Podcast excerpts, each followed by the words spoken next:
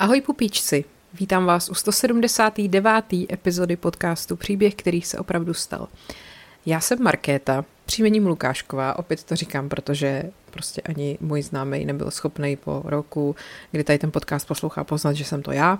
Uh, můžete mě když tak na Instagramu sledovat, uh, jsem tam jako paní královna, případně tenhle ten podcast má i svůj Instagramový účet s názvem podcast Příběhy nebo podcast Příběhy. Uh, dávám tam buď avízo k novým epizodám, nebo třeba i to, co v následujícím týdnu bude za témata, nebo pak nějaký různé fotky a zajímavosti k tomu, co už vyšlo.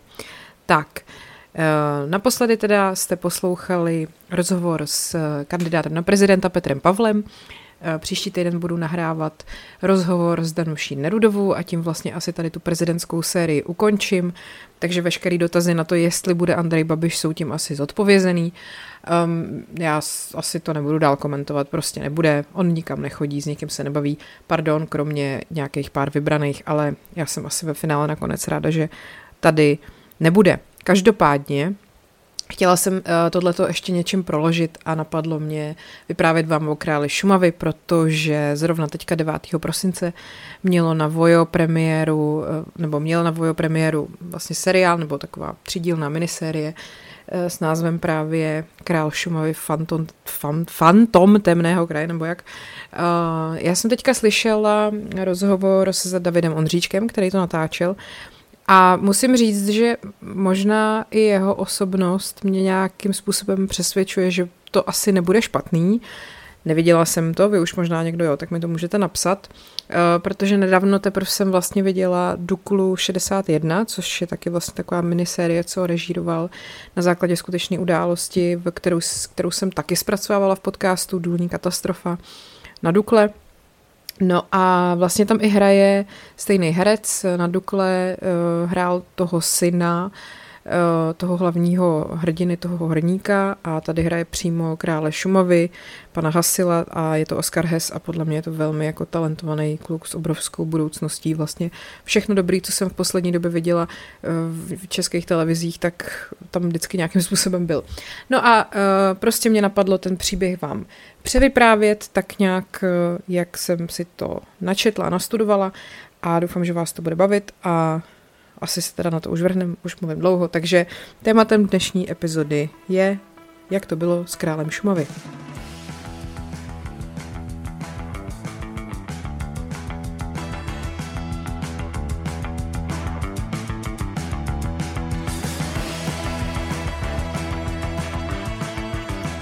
Já nevím, jak moc jste s tím tématem seznámený. Jestli jste třeba viděli ten film, myslím z roku 59 od Karla Kachyni, který se právě jmenuje Král Šumavy. Já vím, že spousta lidí to má docela rádo, ačkoliv v tom samozřejmě je nějaká propaganda dobová, tak uh, je to jako hezky natočený. Uh, nicméně tam vlastně ta postava toho Josefa Hasila je podle mě podaná velmi jako nerealisticky, protože ono na, devší pochybnost, eh, když se řekne král Šumavy, tak si člověk spíš představí nějakého chlapa jako horu, jo, takového toho, mě to trošku třeba uh, nějakým způsobem asociuje krakonoše, jo, nebo prostě, já nevím, nějakýho jako strašně hustýho, obrovského chlapa, který prostě rozbíjel nepřátele hlava nehlava, teď tam prostě přenášel pomalu na zádech ty uh, uprchlíky z jedné strany na druhou, jo, a tak. A přitom on ve skutečnosti ten Josef Hasil byl vlastně docela maličkej, drobnej, až skoro kluk, jako jemu nebylo moc, když uh, s tím začal. A úplně se jako vymyká takový té představě nějakého toho klasického hrdiny.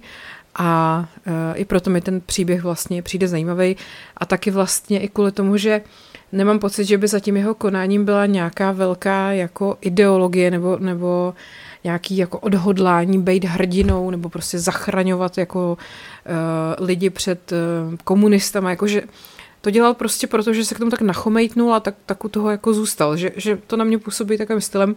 Já jsem začala číst knížku od uh, Davida Jana Žáka, která se právě jmenuje Král Šumavy a je to vlastně jako uh, zdramatizovaný příběh toho Josefa Hasila na základě nějakých jako jeho výpovědí a výpovědí lidí, kteří uh, se pohybovali okolo něj. A je to teda velmi zábavný čtení, nebo je to jako napínavý samozřejmě a tak. A vlastně i na základě tohohle toho potom David Ondříček právě točil tu minisérii, takže buď jedno nebo druhý bych bejt vám asi dala, kdybyste chtěli ten příběh poznat jako i vizuálně, dejme tomu. No a Já se na to teda už konečně vrhnu po těch všech kecech a úvodech. A budu vycházet eh, z nějakých rozhovorů s panem Hasilem a z zápisků v paměti národa a tak. Takže eh, král Šumavy je teda přezdívka Josefa Hasila. Byl to takovej eh, pro komunisty nepolapitelný agent chodec. Komunisti ho pronásledovali, vyslýchali, věznili, dokonce mu bohužel zastřelili i bratra a spoustu jeho příbuzných a přátel postupně pozavírali. Nicméně ty jeho aktivity mu ty jeho příbuzný a přátelé prej nikdy nevyčítali, ačkoliv teda jim to částečně zničilo životy. A on sám teda zase jako život spoustě lidem buď zachránil, nebo ho asi zlepšil tím, že jim pomohl na druhou stranu za hranice. Tak, uh, Josef Hasil se narodil 8. února 1924 a byl vlastně sedmý předposlední dítě. Jo, to já si to vůbec už nedovedu. Asi dneska málo kdo z nás si to dovede představit, že prostě někdo měl osm dětí. Uh, byla to teda taková šumavská samota, to místo, takzvaný zábrdí, je to nedaleko Prachatic. Uh, bohužel, ale to ještě jako víc nepředstavitelný, že po těch osmi dětech ten otec tu rodinu opustil a tudíž samozřejmě ty sourozenci se museli do značné míry o sebe postarat sami. Maminka se starala, jak jen mohla, museli jsme jí pomáhat, šli jsme sloužit. V pěti letech jsem musel jít do vedlejší vesnice pást husy. Kdybych chtěl utéct, tak bych ani netrefil domů. Uh, bylo nás osm, čtyři bratry, bratři, čtyři sestry, obyčejná chudá rodina. No, um, On samozřejmě tím, ten malý Josef, že musel jakoby pro, provozovat zemědělskou činnost a dřít prostě u nějakých sedláků, tak uh, nestačil tak úplně chodit do školy. Když jsem chtěl jít do měšťanky, tak mě nepustili, protože bych přišel pozdě ze školy a nevykonával bych tu práci, kterou oni po mně chtěli.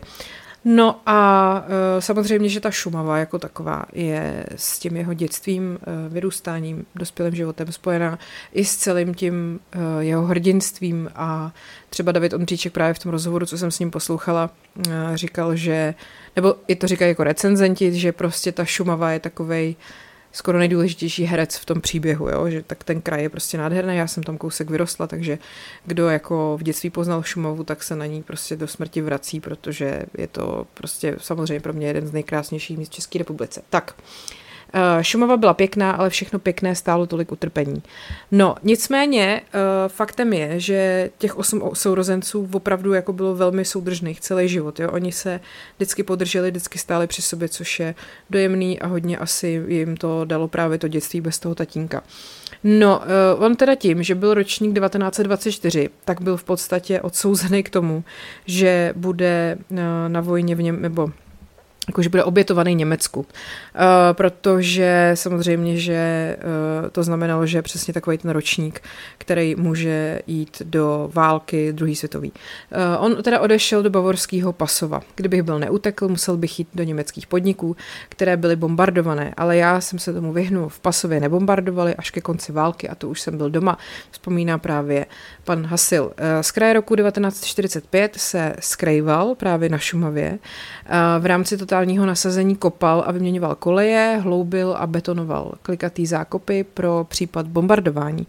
No a když třeba jednou kvůli nemoci do práce nepřišel, tak na 8 dní musel být jako ve vězení uh, mezi hromadou štěnic, což je prostě nechutný. Každopádně jeho pracovní skupinu taky poslali na přechodnou dobu do Schweinfurtu, což bylo vlastně taky místo, které bylo vybombardované američanama.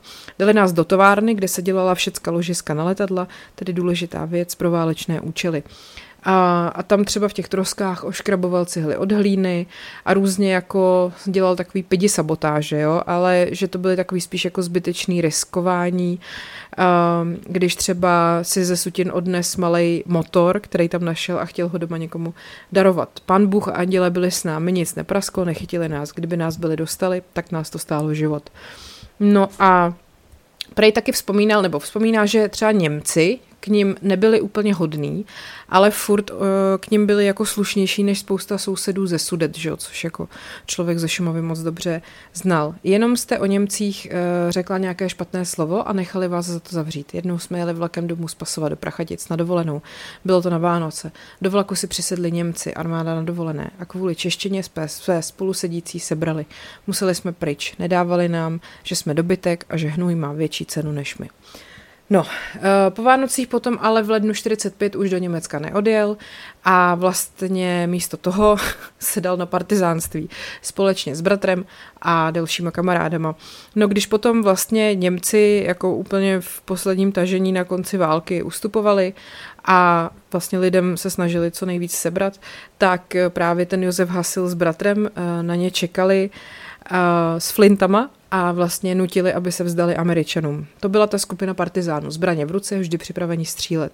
Štěstí, že se to nestalo, jinak by nás ti Němci rozstříleli, jak se na to dívám dneska. No, on byl takový, jako i když si čtu tu knížku, tak uh, to byl takový ten typ, který si myslím, že moc jako nepřemýšlel předem, než něco udělal, jo, tak, tak takový ten prostě hurá do toho a nějak to dopadne, uh, jako což je mi na jednu stranu sympatický a druhou stranu být taková povaha v této době, to je opravdu jako okejhák. Mm, taky mě baví právě, že uh, on nebyl rozhodně ani prototypem toho klasického hrdiny, řekněme ve vztahu třeba k ženám, tam v té knižce je to velmi barvitě popsaný, jak on měl uh, různé milenky.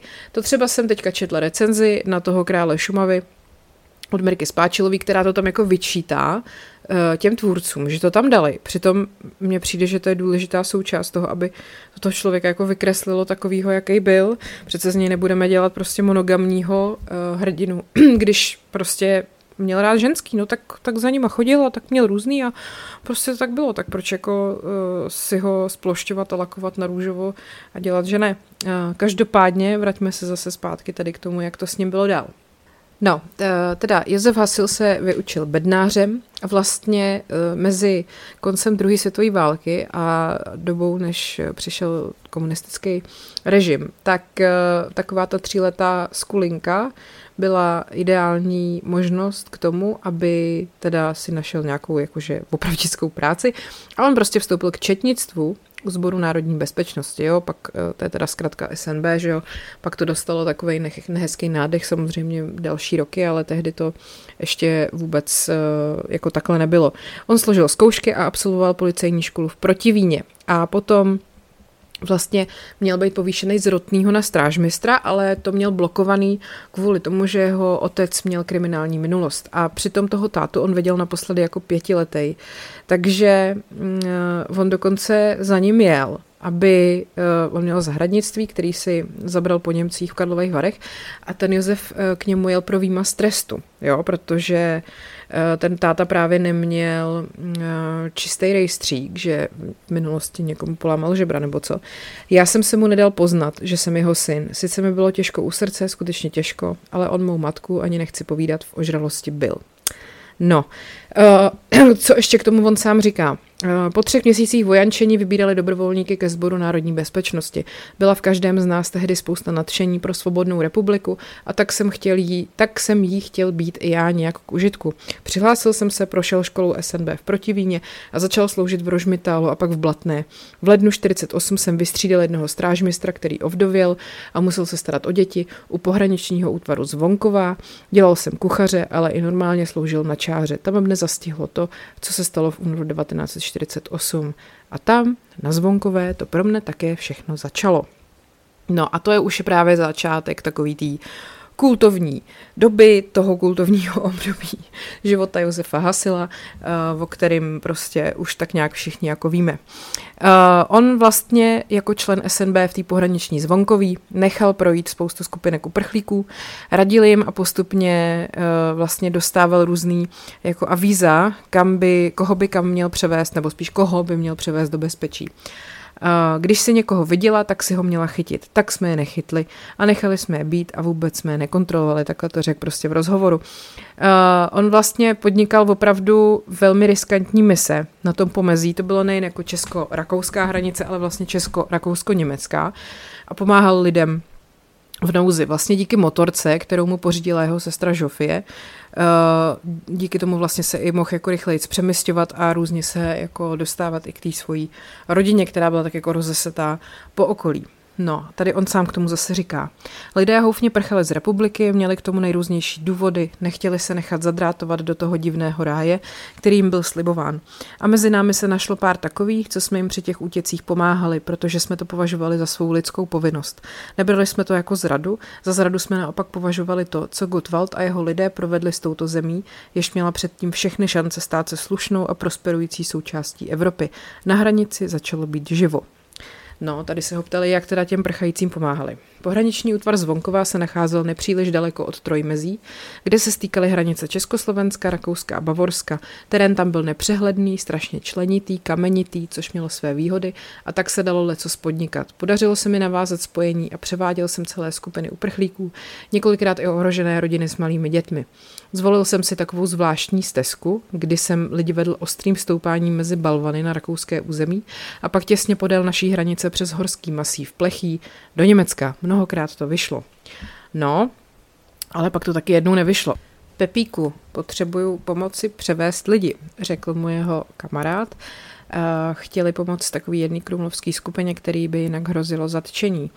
Mm, byli to manželé Forstovi a zdravotní sestra Anna Bezecná, ty se potřebovali prostě co nejdřív dostat přes čáru. Bylo to 20. října 1948, což vlastně znamenalo, že už tři čtvrtě roku Josef Hasil v té době takhle pomáhal lidem. Ale ten, ten útěk byl teda jiný. E, oni si totiž ty lidi vzali sebou strašně zavazadel. A ten Hasil s tím jeho kamarádem se rozhodli, že jim s tím jako pomůžou to tam všechno odnosit a prostě se tím pádem jako hrozně unavili navíc, jako byl sníh, že jo, a muselo to být jako šílený. Eh, neznámý terén, mlha, vánice, prostě a teď si představte, že v tom vedete nějaký lidi, ještě jim taháte kufry, jo, to je prostě takový, eh, takový poválečný šerpové mi to trošku připadá. No každopádně eh, navíc na, na tady tu misi jako samozřejmě nebyl čas, že muselo se to všechno stát co nejrychlejc. Ten jeho kamarád se jmenoval Zdeněk Vileta, a ten taky to tam pořádně jako neznal ten terén, protože tam naposledy byl před půl rokem, no nicméně to prostě zvládli.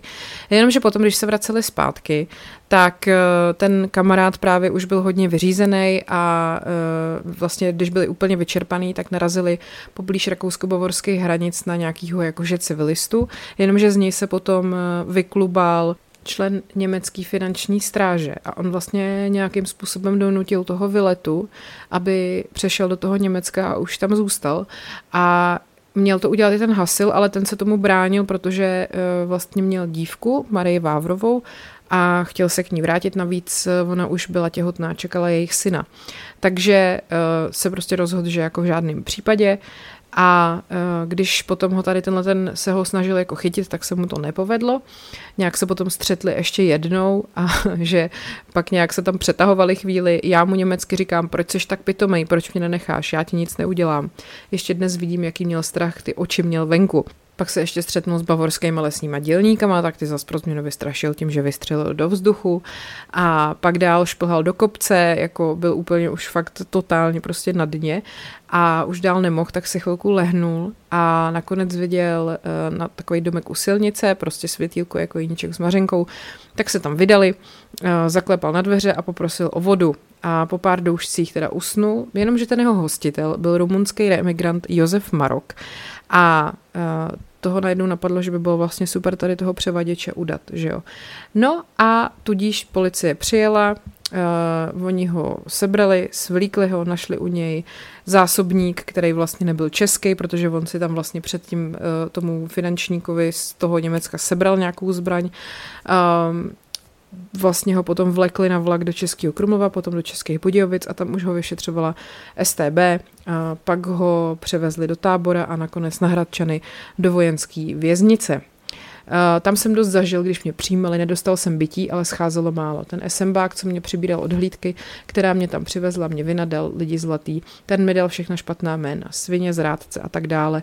To jsem musel poslouchat a jen říkat jo, jo, Potom na mě natáhl ruku a chtěl mi vlepit, ale pak si to rozmyslel. Asi si říkal, kdybys nebyl SMBák, tak ti tady dám.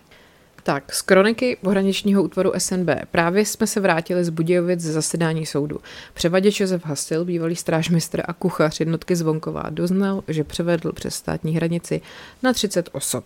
No a odsoudili ho na 7 let, on uh, samozřejmě potom v těch rozhovorech to tak jako podává jak další součást takového nekonečného dobrodružství. Myšlenkou na útěk jsem se zabýval úplně od počátku, ale z kraje to byly jen takové plané sny. Na plzeňských borech, což byla takzvaně pevná věznice, to skoro ani nepřicházelo v úvahu, ale když nás potom šoupli na práci do uhelných dolů v Dolní Měřitíně u mostu, tam už se nějaká ta příležitost dala vyšpekulovat. Takže jsem špekuloval a špekuloval a vyšlo to. Ještě s jedním muklem jsme jim zdrhli 9. května 49. roku roku a měli jsme i potřebný kousek štěstí. Naši pronásledovatelé logicky předpokládali, že půjdeme do blízkého východního Německa a pak dál na západ, ale my je zmátli tím, že jsme to vzali obráceně. Přes Žatec, Kryry a Plzeňsko na Šumavu. Měsíc jsme se tam s pomocí mnoha dobrých lidí skrývali, protože všude na čáře bylo, byla skoro neustálá pohotovost, až pak jsme přešli. V německém utečeneckém táboře si mne lidé z americké spravodajské služby prověřili a nabídli mi spolupráci s tím, že se budu nucen čas od času vracet do republiky. Podepsal jsem. No, takže eh, tím pádem se vlastně eh, pan Hasil stal agentem chodcem a začal spolupracovat s americkou CIC, což byla předchůdkyně CIA. No, eh, v Mnichově absolvovali jako uprchlíci screening a na radu známých vlastně raději zatajovali, že měli nějaký zbraně u sebe. Josef Hasil byl potom přirozený do českého lágru Murnau a společně s bratrem Bohumilem vstoupil právě k TCIC.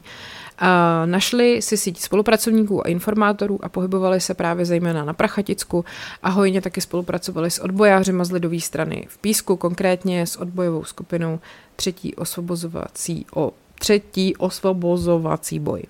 Tak, uh, jak jste plnil úkoly? Jaké jste plnil úkoly? Jako pistolníka mě nenajali, to rozhodně ne. Ty úkoly byly převážně spravodajské. Kontakty s nejrůznějšími lidmi v pohraničí i ve vnitrozemí. Organizování informačních sítí, budování mrtvých schránek. Mělo to téměř stereotypní podobu. Přešel jsem hranici a pak podle určeného plánu jezdil po republice. Přivážel jsem do Československa i letáky, také vysílačku. A při zpáteční cestě jsme, jsem kromě zpráv získaných od našich pomocníků bral sebou dost často i zatčením ohrožené lidi. Uh, několikrát jsem se dodatečně pokusil spočítat, kolikrát jsem přešel, nepodařilo se mi to. Teď se ho tady ptají, jestli jako 10krát, 15krát, tak on říká, ještě trošku přidejte. Uh, Uh, tak, volil jste pořád stejnou cestu, tedy co si jako hasilovou stezku, ale ne, to by bylo šílenství. Měl jsem své trasy, ale musel jsem je střídat. Ne příliš, na příliš časté opakování bych velmi brzy doplatil. Zvonková, České žleby, to byl můj rajon, kde jsem to dokonale znal, ale se společníkem Kubalou jsem šel někdy i přes Želnavu a s jinými jinudy. Bylo třeba se pružně přizpůsobovat tomu, jak SNBáci rozmistovali své pohraniční jednotky a posilovali hlídky. Celé dny a noci jsem je z druhé strany sledoval, abych získal získal přehled o jejich pohybu a podle toho si mohl zvolit tu nejlepší taktiku. A stejně to dělali i ostatní, kteří tam se mnou byli a plnili podobné úkoly. Pocitoval jste při svých cestách strach? Ovšem, jen cvok nezná strach. Ale snažil jsem se, abych strachu nepodlehl. Bál jsem se hlavně zranění a dopadení. A taky maminka, když ji pustil z bolševického kriminálu a já se s ní tajně sešel, mi řekla, chlapče, jestli musíš dělat, co děláš, dělej to. Ale jako máma bych tě raději viděla v rakvi, než aby se si znovu dostal živý do rukou. Vím, co by tě čekalo a stejně bys nepřežil. Právě ta jeho rodina uh, byla perzekovaná vlastně za něj, v podstatě, když on potom už tady ne, nebyl a definitivně odešel do Ameriky, k tomu se dostanu a jak to teda bylo s tou rodinou. Uh, právě, že kromě něj se do toho převádění zapojil i ten jeho bratr Bohumil, protože znal perfektně terén okolo těch českých žlebů a po válce scháněl dobytek, který na místě odsunu za sebou vlastně nechali Němci a do Čech se vždycky jako vracel. Potom chtěl vlastně za kopečky vzít i svého syna, ale vyskytly se komplikace a oni totiž nevěděli, ty bratři Hasilovi, že v hlavním stanu jejich šéfa pracuje i komunistický agent, který celou tu jejich misi prozradil. Takže eh, bohužel tam prostě eh, na ně eh, číhali už týden předtím, dělali hlídky, než se oni objevili na různých místech. A bohužel při jednom takovémhle incidentu, kdy se střetli, tak eh, zemřel ten jeho bratr. Eh, vlastně to bylo 13. září 1950 byl uložený v neoznačeném hrobě, patrně v českých žlebech u hřbitovní zdi. Tom, tím případem nalezení a důstojného označení hrobu Bohumila Hasila se vlastně zabejval i bývalý lidovecký ministr kultury Daniel Herman. Tu čáru potom přešel i Hasilův bratr Julius a pomáhal dalším uprchlíkům, eh, převedl nějakou rodinu z Prahy, nějakého inženýra a myslím, že tam byly i děti. Eh, vlastně celá ta jejich rozvětvená rodina, která zůstala v tom pošumaví, eh, bohužel právě si musela projít těma tvrdýma represema. Dozvěděl jsem se, že všechny zavřeli i moji maminku a drželi ji v Českých Budějovicích půl roku až do mého soudu. Před tím soudem mi pustili, aby to nevypadalo tak blbě, že tam drží tak starou ženskou. Matka za nic nemohla, ani nikdo jiný. V té době už jsem byl v Německu a tam se mluvilo, vždycky někdo něco prozradil. To bylo nejhorší, komunisti už to měli zajištěné, všude byli zrádci.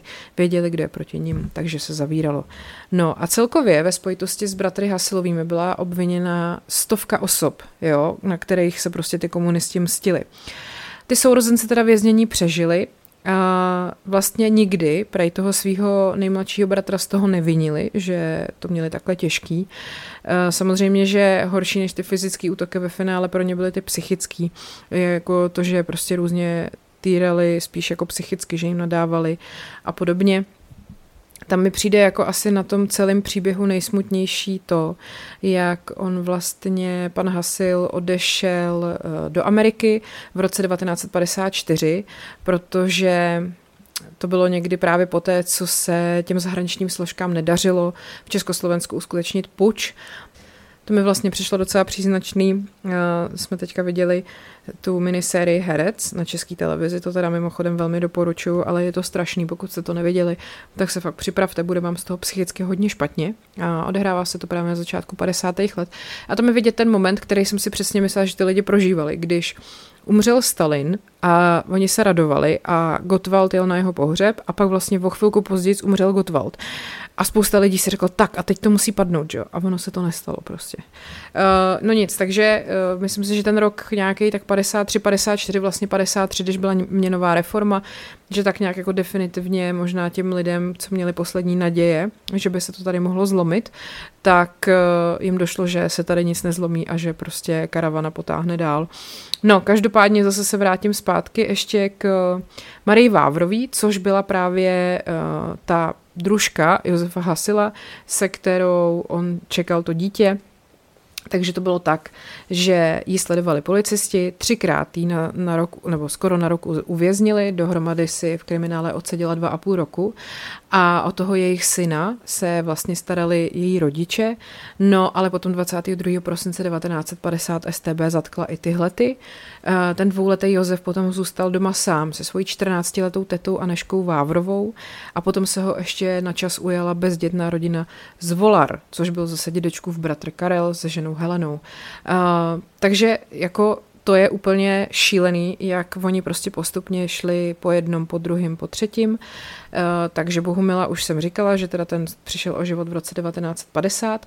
Eh, potom vlastně mm, ten děda František Vávra, eh, který jako vlastně tatínek té Marie Vávrový, onemocněl tuberkulózu po dvou a půl letech v kriminále a předčasně ho propustili, ale pak zemřel krátce po příchodu domů.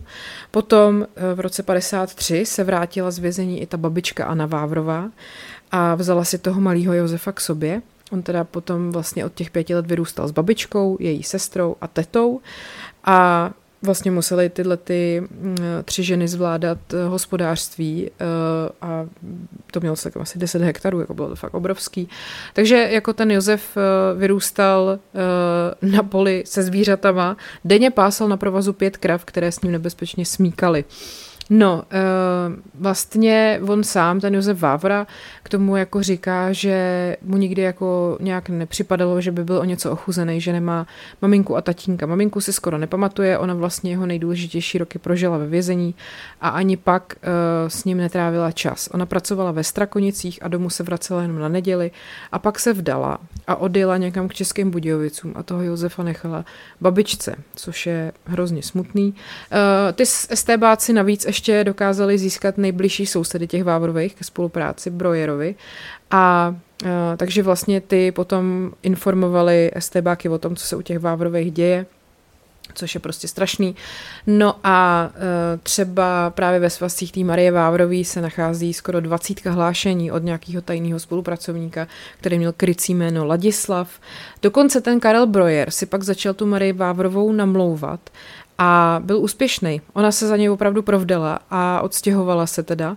No a toho syna prostě nechala uh, s tou babičkou. Karel Brojer potom vstoupil do KSČ a stal se ředitelem oděvního podniku Otavan, což pokud je člověk z Jižních Čech, tak to je značka, kterou já jsem tam jako dítě výdala prostě skoro na každém rohu. Je to opravdu až jako krutý, ne? Jak to celý prostě se to vylouplo. Uh, plus teda uh, právě ta Marie, ona původně jako vlastně nějakým způsobem měla s tím Josefem odejít, ale ona se nějak do poslední chvíle jako zdráhala a pak už prostě bylo pozdě. Takže on odešel bez ní a pak to dopadlo takhle. Já myslím, že ten Josef Vávra, eh, teda takhle, jako eh, viděla jsem dokument o tom, jak se ten Josef Vávra potom s Josefem Hasilem setkali, vlastně až jako po revoluci. On za ním měl do Ameriky, ale oba vlastně potom eh, řekli, že to jako nebylo dobrý, no, nebo že to nebylo ono, že si prostě nerozuměli. On teda, ten Josef Vávra nejdřív začal podnikat a vlastně potom právě v roce 93, když mu bylo 43, tak zatím otcem jel do Chicaga a během té tří týdenní návštěvy si uvědomil, že ty čtyři desetiletí odloučení nějak nelze dohnat. Když s dítětem nežijete, nejste v kontaktu, tak ten cit se nevytvoří takhle na dálku. Eh, I ten Josef Hasil právě pro paměť národa naznačil, že si se synem nerozuměl. Měl názory, které nemám rád. Povídali jsme si a pak už byl OK. Což takhle na to vzpomínal vlastně Josef Hasil krátce před smrtí. Já se ještě zase vrátím zpátky k tomu jeho životu eh, v té Americe, jak on tam odešel. Uh, on vlastně se vypravil právě do Čech až po revoluci, kdy už, už mu nehrozil žádný tvrdý trest. Maminku už nepotkal, protože ta zemřela v roce 1972. Dokonce mladý kněz Miloslav Vlk, který ji tehdy pohřbíval, což byl pozdější kardinál že jo, český, tak ten za, ten za tenhle ten čin byl potrestaný prostě. To mi přijde taky úplně absurdní. A vlastně eh, ten Josef Hasil, který je mimo jiné držitelem medaile za hrdinství, v roce 2001 ji dostal od Václava Havla, tak on říká, že mu celý život jako pomáhala pevná víra. Jo? Já jsem se modlil každý den, prosil jsem kdysi Pána Boha, aby mě ušetřil bytí. Hlavně jsem se modlil k paně Marii každý den za moji maminku a za Elišku, manželku a za všechny, který jsem svou činností ublížil. No, uh, on teda vlastně strašnou dobu, když byl v tom Chicagu, kde teda byla obrovská, nebo je obrovská jako česká komunita, uh, se jako chytil, eh, nejdřív teda dělal v řeznictví, pak se naučil anglicky, měl nádobí, tesařil, obsluhoval lis. Potom vlastně v jedné továrně, která patří do výrobní skupiny koncernu General Motors, zakotvil jako modelář a vydržel tam 30 let. Oženil jsem se s Moravankou, kterou jsem v Chicagu poznal. Máme děti, máme vnoučata, říkal vlastně v jednom ze svých jako rozhovorů, co poskytnul paměti národa. Uh, Eliška, rozená pokorná, byla totiž emigrantka už z roku 1938, takže on ji vlastně poznal na tancovačce a vyženil rovnou s ní tři dcery. Uh, takže ona vlastně totiž zdrhla mm, z moravských knínic před válkou, když Hitler zabíral sudety, tak prej to bylo v tu dobu a pak už se do Čech jako nikdy zpátky nepodívala. No, takže uh, to je příběh Josefa Hasila a taky hodně příběh lidí okolo něj. Ještě bych teda měla dodat, že zemřel uh, 15. listopadu 2019, takže před třema lety. No a já nekonečně obdivuju to, co všechno dokázal. To jsou prostě pravý hrdinský skutky. Na druhou stranu uh, to, jaký dopad to mělo na jeho blízký okolí, vlastně ne tak blízký okolí, když vezmete, že ty STBáci opravdu šli i po lidech, kteří s nimi byli jenom sousedi, že jo, to prostě byla taková doba. Tak eh, já nevím, jak se s tím člověk dokáže pak vyrovnat, když na to kouká vlastně přes oceán a vlastně to vlastně pořádně asi ani neví a, a dozvídá se třeba postupně, jak eh, ty jeho blízký lidi skončili jenom proto, že s ním byli příbuzní. Tím se jako provinili de facto. A nevím, nedovedu si to představit, jak bych já se svým svědomím si to vyrovnala. Na druhou stranu prostě ta doba byla šílená. Ten člověk nemohl za to, že komunisti byli tyhle takovýhle svině, že jo. Takže nevím, fakt nevím, schválně mi napište, co si o tom myslíte. Eh, napište mi, jestli jste viděli ten seriál, já se na něj rozhodně hodlám podívat. Napište mi, jestli jste třeba četli tu knížku. A to je asi ode mě pro dnešek všechno. Příští týden teda se můžete těšit na rozhovor s Danuší Nerudovou, kdo jsou moji předplatitelé, tak ty budou mít zase šanci uh, položit otázky, které potom já budu tlumočit paní Nerudový. Takže pokud byste náhodou nějaké otázky chtěli, položit a jste předplatitelé, tak eh, já tam teď hodím příspěvek, pod který to můžete psát. Eh, připomínám, že moje dvě platformy, na kterých eh, najdete bonusové epizody k tomuto podcastu jsou piky.cz, lomeno paní královna, pické i CZ, a nebo herohero.co lomeno podcast příběhy na obou platformách. Vydávám ty samé bonusové epizody, které si tady neposlechnete, už je jich tam podle mě přes 100 a obě platformy jakoby stojí stejně, je to spíš o tom, která vám vyhovuje víc, jestli to Piky nebo to Hero a uh, ten obsah tam prostě nikde jinde nikdy nebude, takže se to docela vyplatí. Stojí to stovku měsíčně, což není moc. No nic, tak jo, tak se mějte hezky, uh, přeju vám příjemný adventní čas a ať je váš život příběh, který se opravdu stal.